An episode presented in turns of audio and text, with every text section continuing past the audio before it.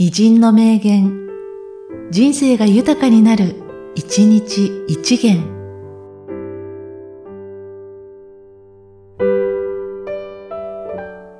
10月8日、竹光徹。作曲家にとって一番大事なことは、聞くことさ。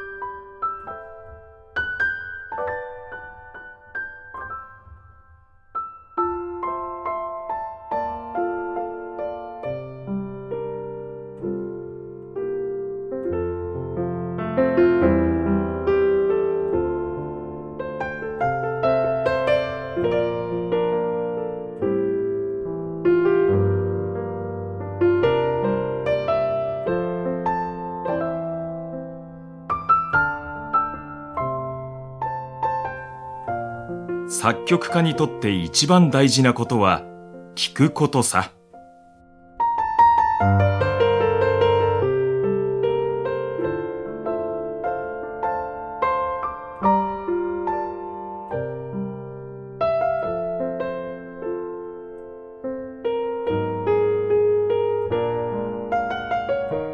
この番組は、提供、久常圭一、プロデュース、声ラボでお送りしました。